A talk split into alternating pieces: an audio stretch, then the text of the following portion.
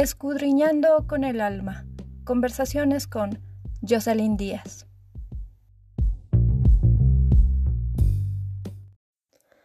Hola, sé bienvenido, bienvenida al episodio número 26 de Escudriñando con el alma, un programa que te ayudará a amarte tal y como eres, mi nombre es Jocelyn Díaz y en esta oportunidad hablaremos de qué es la libertad por Hannah Arendt.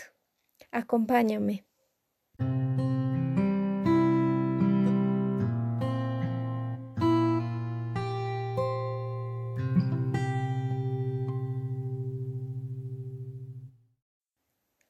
Antes de comenzar, quiero darles a conocer que este texto fue traducido por Mara Colesas. La revisión fue hecha por Claudia Hilf y fue publicado en la revista Zona Erogena, el número 8, en 1991.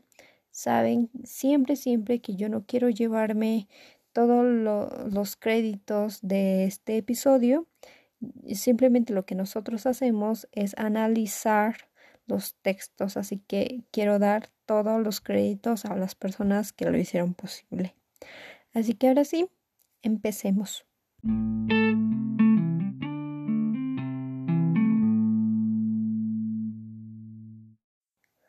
Las fuertes tendencias antipolíticas de la temprana cristiandad son tan familiares que la idea de que un pensador cristiano haya sido el primero en formular las implicaciones políticas de la antigua noción política de la libertad nos parece casi paradójica. La única explicación que viene a la mente es que Agustín era romano, tanto como cristiano y que en esta parte de su trabajo formuló la experiencia política central de la antigüedad romana que era que la libertad como comienzo deviene manifiesta en el acto de fundación. Pero estoy convencida de que esta impresión se modificaría considerablemente si lo dicho por Jesús de Nazaret fuera tomada más seriamente en sus implicaciones filosóficas. Encontramos en estas partes del Nuevo Testamento una extraordinaria comprensión de la libertad y particularmente del poder inherente a la libertad humana.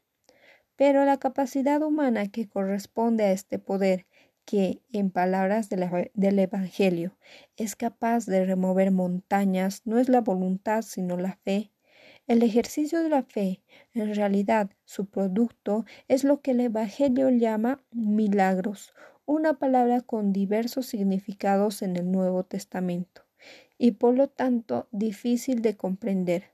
Podemos solo sorlayar eh, aquí las dificultades y referirnos únicamente a aquellos pasajes donde los milagros son claramente no eventos sobrenaturales, sino solo lo que todos los milagros, aquellos protagonizados, ya sea por hombres o por agentes divinos, deben ser siempre interrupciones de alguna serie natural de eventos o de algún proceso automático en cuyo contexto se constituye como lo totalmente inesperado. No hay duda de que la vida humana situada en la Tierra está rodeada de procesos automáticos por los procesos naturales de la Tierra, que a su vez están rodeados de procesos cósmicos y hasta nosotros mismos somos conducidos por fuerzas similares, en tanto somos también parte de la naturaleza orgánica. Más aún, nuestra vida política a pesar de ser el reino de la acción, también se ubica en el seno de procesos que llaman históricos y que tienden a convertirse en procesos tan automáticos o naturales como los procesos cósmicos, a pesar de haber sido iniciados por los hombres. La verdad es que el automatismo es inherente a todos los procesos, más allá de su origen. Esta es la razón por la cual ningún acto singular, ningún evento singular puede en algún momento y de una vez para siempre liberar y salvar al hombre o a una nación o a la humanidad. Esta está en la naturaleza los procesos automáticos a los que está sujeto el hombre, pero en y, en y contra los cuales puede afirmarse a través de la acción. El que estos procesos solo pueden eh, significar la ruina para la vida humana, una vez que los procesos producidos por el hombre, los procesos históricos, se han tornado automáticos, se vuelven no menos fatales que el proceso de la vida natural que conduce a nuestro organismo y que en sus propios términos, esto es biológicamente, va del, del ser al no ser, desde el nacimiento a la muerte. Las ciencias históricas conocen muy bien esos casos de civilización eh, petrificadas y desesperanzadamente en declinación, donde la predicción parece predestinada como una necesidad biológica y puesto que tales procesos históricos de estancamiento pueden perdurar y arrastrarse por siglos. Estos llegan incluso a ocupar lejos el espacio más amplio en la historia documentada. Los periodos de libertad han sido siempre relativamente cortos en la historia de la humanidad. Lo que usualmente permanece intacto en las épocas de petrificación y ruina predestinada en la facultad de la libertad en sí misma, la pura capacidad de comenzar que anima e inspira o aspira todas las actividades humanas y constituye la fuente oculta de la producción de todas las cosas grandes y bellas. Pero mientras este origen permanece oculto, la libertad no es una realidad terrenal tangible, esto es, no es política, es porque el origen de la libertad permanece presente aun cuando la vida política se ha petrificado y la acción política se ha hecho impotente para interrumpir estos procesos automáticos, que la libertad puede, puede, ser tan fácilmente confundida con un fenómeno esencial no político. En dichas circunstancias, la libertad no es experimentada como un modo de ser con su propia virtud y virtuosidad, sino como un don supremo que sólo el hombre, entre todas las criaturas de la tierra, parece haber recibido, del cual podemos encontrar razones y señales en casi todas sus actividades. Pero ¿pero qué? Sin embargo, se desarrolla plenamente solo cuando la acción ha creado su propio espacio mundano, donde puede, por así decir, salir de su escondite y hacer su aparición.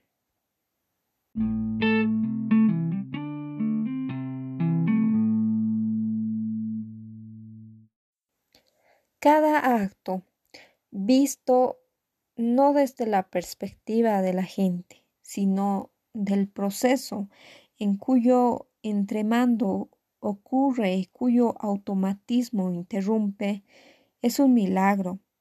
Esto es algo inesperado. Si es verdad que la acción y el comenzar son esencialmente lo mismo, se sigue que una capacidad para realizar milagros debe estar asimismo dentro del rango de las facultades humanas. Esto suena más extraño de lo que en realidad es está en la naturaleza de cada nuevo comienzo de irrumpir en el mundo como una infinita improbabilidad. Pero es precisamente esto, infinitamente improbable, lo que en realidad constituye el tejido de lo que llamamos real. Después de todo, nuestra existencia descansa, por así decir, en una cadena de milagros, el llegar a existir de la Tierra, el desarrollo de la vida orgánica en ella, la evolución de la humanidad a partir de las especies, de las especies animales. Desde el punto de vista de los procesos en el universo y en la naturaleza y sus probabilidades estadísticamente abrumadoras, la aparición de las existencias de la Tierra a partir de los procesos cósmicos, la formación de la vida orgánica a partir de los procesos inorgánicos, la evolución del hombre finalmente a partir de los procesos de la vida orgánica, son todas infinitas improbabilidades, son milagros en el lenguaje cotidiano. Es debido a este componente milagroso presente en la realidad que los eventos, sin importar cuán anticipados estén en el miedo o la esperanza, nos impactan con un shock de sorpresa una vez han sucedido. El impacto de un acontecimiento no es nunca completamente explicable. Su facultad trasciende en principio toda anticipación.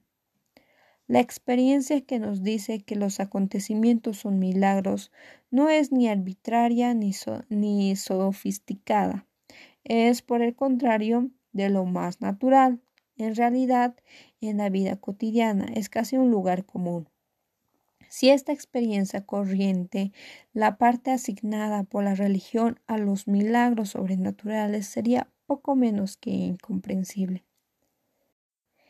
He elegido el ejemplo de los procesos naturales que son interrumpidos por el advenimiento de una infinita improbabilidad, con el propósito de ilustrar que lo que llamamos real en la experiencia ordinaria ha en general adquirido su existencia a través de coincidencias más extrañas que la ficción, por supuesto que este ejemplo tiene sus limitaciones y no puede ser ampliado sin más al dominio de los asuntos humanos.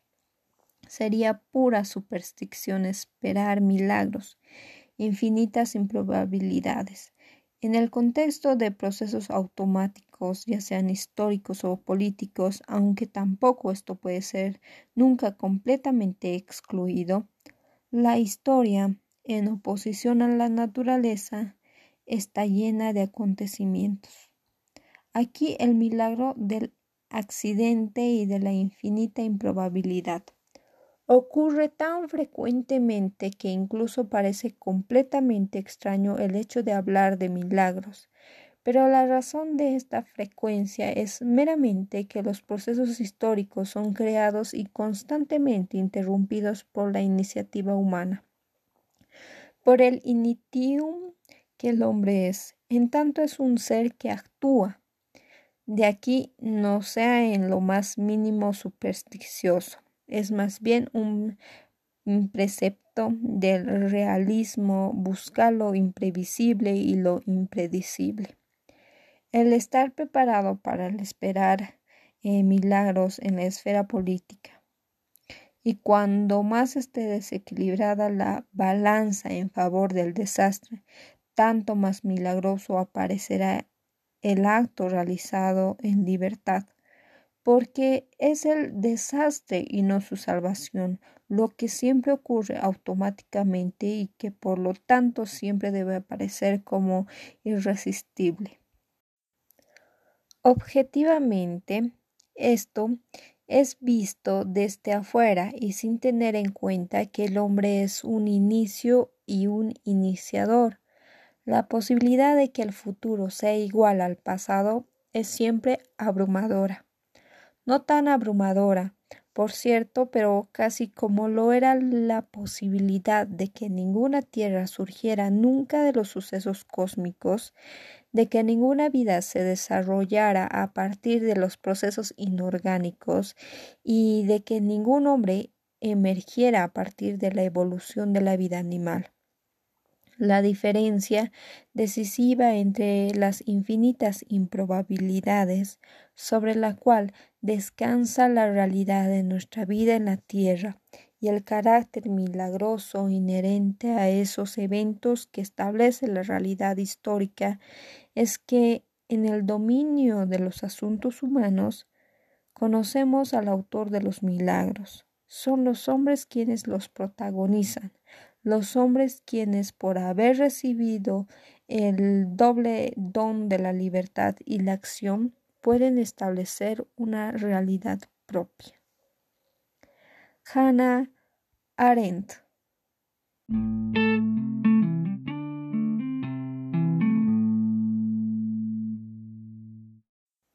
Claramente Hannah Arendt en este su texto de qué es la libertad nos dice que la libertad es algo que nosotros mismos lo iniciamos y pone como ejemplo el sagrado texto de la Biblia donde la libertad o donde la buena suerte o, se lo veía como milagro. Eh, propiamente dicho, yo siento que la libertad es cuando tú te sientes bien, te sientes súper bien y muchas veces esa libertad va en contra de algunas leyes de países, quizás eh, haces cosas que quizás no puedes hacerlo, pero te sientes libre al hacerlo. Es como ir en contra de los eh, de las leyes, es decir, en contra por eso, como les decía, eh, Hannah Arendt habla de la Biblia, de la Sagrada Biblia, donde no podías ser libre totalmente, porque si no te ibas a lo mundano. Si tú querías, por ejemplo, acá en las iglesias no puedes escuchar música de X y X em, bandas o grupos porque te vas a lo mundano. Pero tú te sientes bien escuchando la música, entonces siento que va por ese lado que la libertad hace que nosotros salgamos de ese círculo en el que todos nos quieren tener y que cuando salimos la libertad, así como es el significado de estar bien, también es el significado de que algo se va a quebrar o algo va a pasar mal. No en todos los casos. Hay gente que es demasiado feliz y que dice que es libre porque así se siente.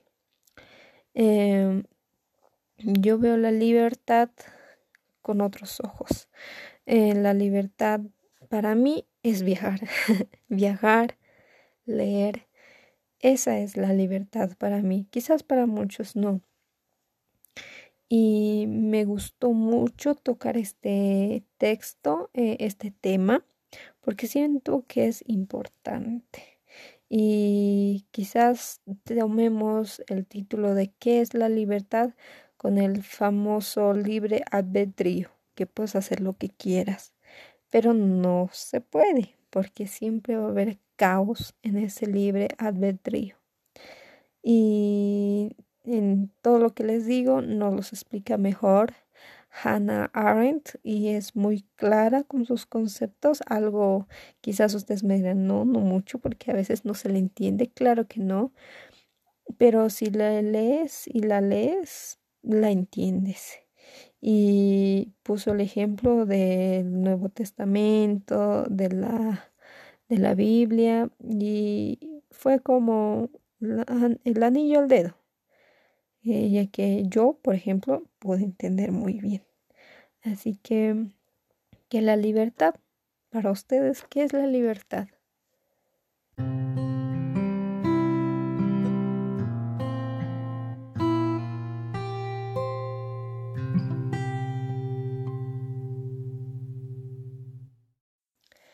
Esperando que este episodio haya sido de tu agrado y que te haya ayudado en algo, que hayas aprendido algo con este tema de hoy. Me despido. Muchas gracias por tu tiempo. Mi nombre es Jocelyn Díaz y nos vemos en un próximo episodio. Gracias.